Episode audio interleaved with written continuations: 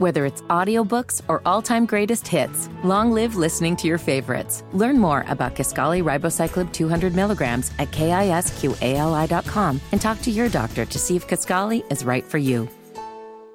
927 FNZ.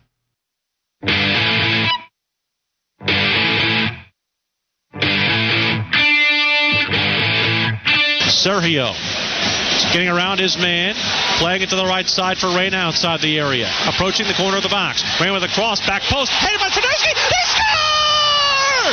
Karol Swiderski! The streak is over, and it goes up to the crowd and up the. Karol Swiderski, the goalless streak is over. And it's beautiful scenes. Beautiful scenes as Karol Swiderski heads up into the royal family and he gets the that he deserves. He's a team player. He's a big presence in this squad and it's so obvious based on these celebrations how much it means to every single player on this pitch. Sports Radio 927 FNZ. And over the top, Willie P.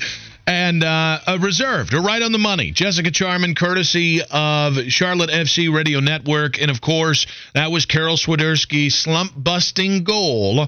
And to go ahead and talk about uh, Charlotte FC and the Chelsea match we're going to have tonight and more. We welcome on uh, Charlotte FC uh, radio play by play analyst, Jessica Charman. Jessica, welcome back to the show. Hey Nick, how are you doing? Sad to hear that you're not going to be with us no more. Who am I going to have Team Britain going forward? I don't know. We're gonna. Uh, I've I have instructed that that needs to be a part of the interview process. Uh, that that respect to Fat Andy and Jessica Charman and all the Brits needs to be atop the list of characteristics that they search for in my replacement. Oh, it has to happen. It has to happen. And just so everyone knows, I am paying attention to American football. I'm paying attention to basketball. And one day, Nick, you're going to be my inspiration when I'm a full-time sports host. So what I'm understanding here is this is that was a, that was a shot across the bow to our boss of you know it'd be great Jessica Charman the Jessica Charman show. I mean, I think there'll be plenty of names. You know, charming hours with Jessica Charman. Who knows? Charming Hours? That that sounds like a brothel name, not necessarily a show name. Yeah, I, I, you know, I didn't have the quick wittedness to come up with something, and that was pretty poor. I'm disappointed in myself. Uh, I would like to, because uh, this is this week is all about me on the show. Um, so we have found out that Jim Selania, and you helped make this happen by retweeting the poll and telling everybody to, you know, who to vote for. That Jim Selania is uh, Sports Radio 92.7 FNZ's most eligible bachelor. So I have to ask on my on our final voyage together, uh, even though we've uh, you know we've only recently got to know each other. What superlative do I deserve uh, amongst FNZ hosts? The best handshake award. That's true. That's true. You and I did the awkward white people handshake where I now I uh, here's how I remember it. Tell me if I'm wrong. I went for the handshake and you went for the fist bump and then we both did the opposite of it as, you know, to completely fulfill the awkward white people handshake.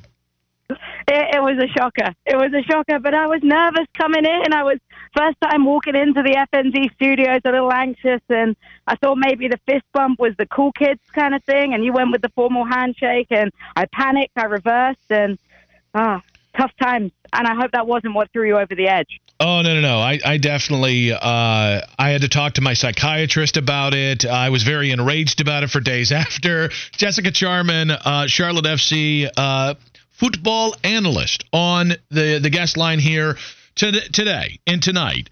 Um, it's not tonight, Nick. It's next week, but okay. Well, that's what I meant. I meant tonight in one week. Uh, I panicked, Nick. I'm not gonna lie. I panicked like just now and googled it. I was thinking, am I meant to be on my way to Charlotte right now? There was a little moment where I freaked out. So uh, here's the thing. I googled it this morning and then wrote down tonight. This is so. In fact, do I get a pass on this because I I I in the last two weeks, I've had to decide whether I'm leaving Charlotte. I've had to tell everybody I'm leaving Charlotte. I've had to find a place to live, and I've had to start packing. Do I get a little bit of a pass for what was oh. completely oh. an inexcusable flub? you get all of the passes, and it is my bad too. I was thinking when you texted me, I was like, we're talking a week in advance, but you know what? That's the best way to do it because tickets are still on sale. People can still get in the building. They've got a week to get their plans straight so that they can come and watch. So we're actually doing a public service announcement to the people of the Carolinas. You are welcome, Charlotte, that I am so unprofessional. I couldn't get the dates right on the Charlotte FC matchup versus uh, Chelsea. I do.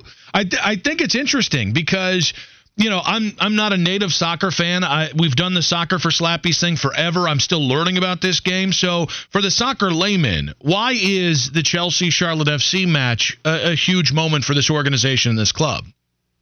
I think it's a huge moment because it's a world power when it comes to soccer. A lot of people that maybe haven't necessarily followed MLS may have followed Chelsea Football Club just because in England. They're one of the best teams. They're a historical team. They're one of the record setting teams. And I think it's such a huge compliment that they're coming to Charlotte Football Club as a way of preparing for their Premier League season. But there's a lot of Chelsea fans out there that probably think it's going to be a walk in the park. And I think it's going to be a really historic moment for this club to come out and show the level of MLS and show the caliber of the players that we have on the pitch. And most importantly, to showcase how soccer is taking over Charlotte because there's nothing quite like a Bank of America stadium when football's in the house, and I mean the English football. So, continuing in that that line of thinking, they will have had the the last game where they just blew out Nashville. They've got Miami coming up uh, this weekend, and then obviously uh, the friendly next week is against Charlotte, uh, Chelsea. So how do you think, in terms of you know just Charlotte FC side of things, how is this squad shaping up into you know heading into what is going to be a pretty significant matchup in one of the first most significant friendlies we've seen for this young organization?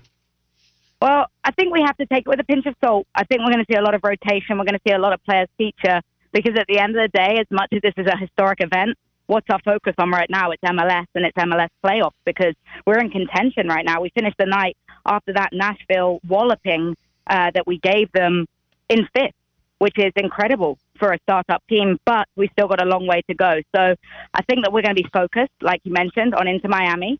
And then that Chelsea game is going to come in and act as competitive minutes and it's going to act as a way to showcase what our players can do. I think Lattanzio will probably feature a lot of players that maybe have been on the cusp and use it as an opportunity to see what they can do in the higher stakes environment. And most importantly, it's going to be a party like it always is. So, with that in mind, you mentioned the Inter Miami matchup here. Looking where Charlotte is right now, uh, the Charlotte FC is in the sixth spot in the Eastern Conference. How much more ground do you think that they can make up, or how high do you think this team can get in the standings before the regular season closes out and we head into postseason play? Well, I'm worried about the Matt curse. I'm not going to lie to you, Nick. I'm a little concerned about putting my foot in it. So most importantly, we want to make sure we're in that top seven so that our season can continue. You've got to have a ticket to win it. You know, you've got to get into that playoff position. So our focus right now is beating the teams below us. Because if we can beat the teams below us, we're still going to face Cincinnati. We're still going to face Columbus. We're facing Inter Miami again. We want to keep it within our hands with those results.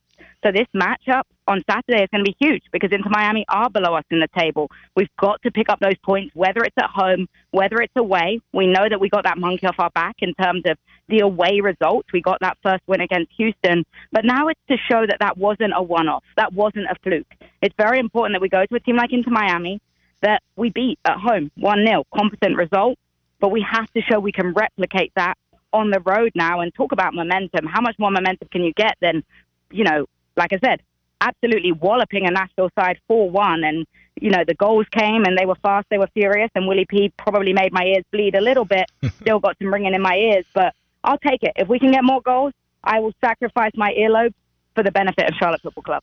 Jess, could any of the WFNZ uh, talent, uh, support staff, Willie P, will throw him in this, could any of us uh, on 10 chances score a goal against you?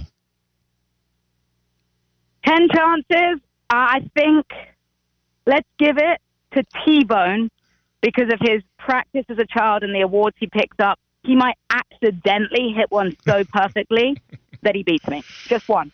All right. I mean, you know, I, I had offers to be a Division One athlete, but it's okay. I'm not. I'm not offended here on our final call. Uh, it was golf. Uh, ma'am, I will have you know it was American football. Thank you very much.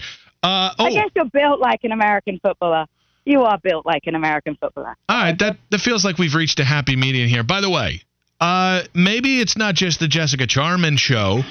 Fat Andy and Jess. Think about it. A father, or sorry, a, a father daughter sports talk show in the Queen City. I'm I'm just throwing that out there. It's better than the Charman hours or whatever you were going with earlier. It was a horrific name. I, I, you know, I just, like I said, I didn't think fast enough on the spot. Fat Andy did a fantastic job in his debut. Very impressed.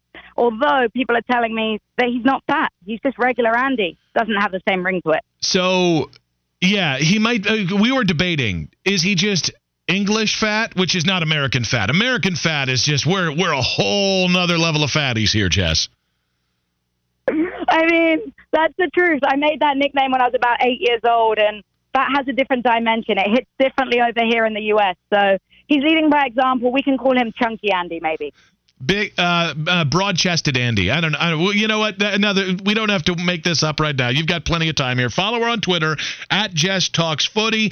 Jess, you've been such a great addition to the station. You've been such a great addition to the city here. Thank you so much for everything, and uh, good luck uh, on the Inter Miami matchup. And then in a week's time, enjoy the Chelsea uh, Soccer Club matchup against Charlotte FC. It's been an absolute pleasure, Nick. Best of luck, and I know you're going to be missed.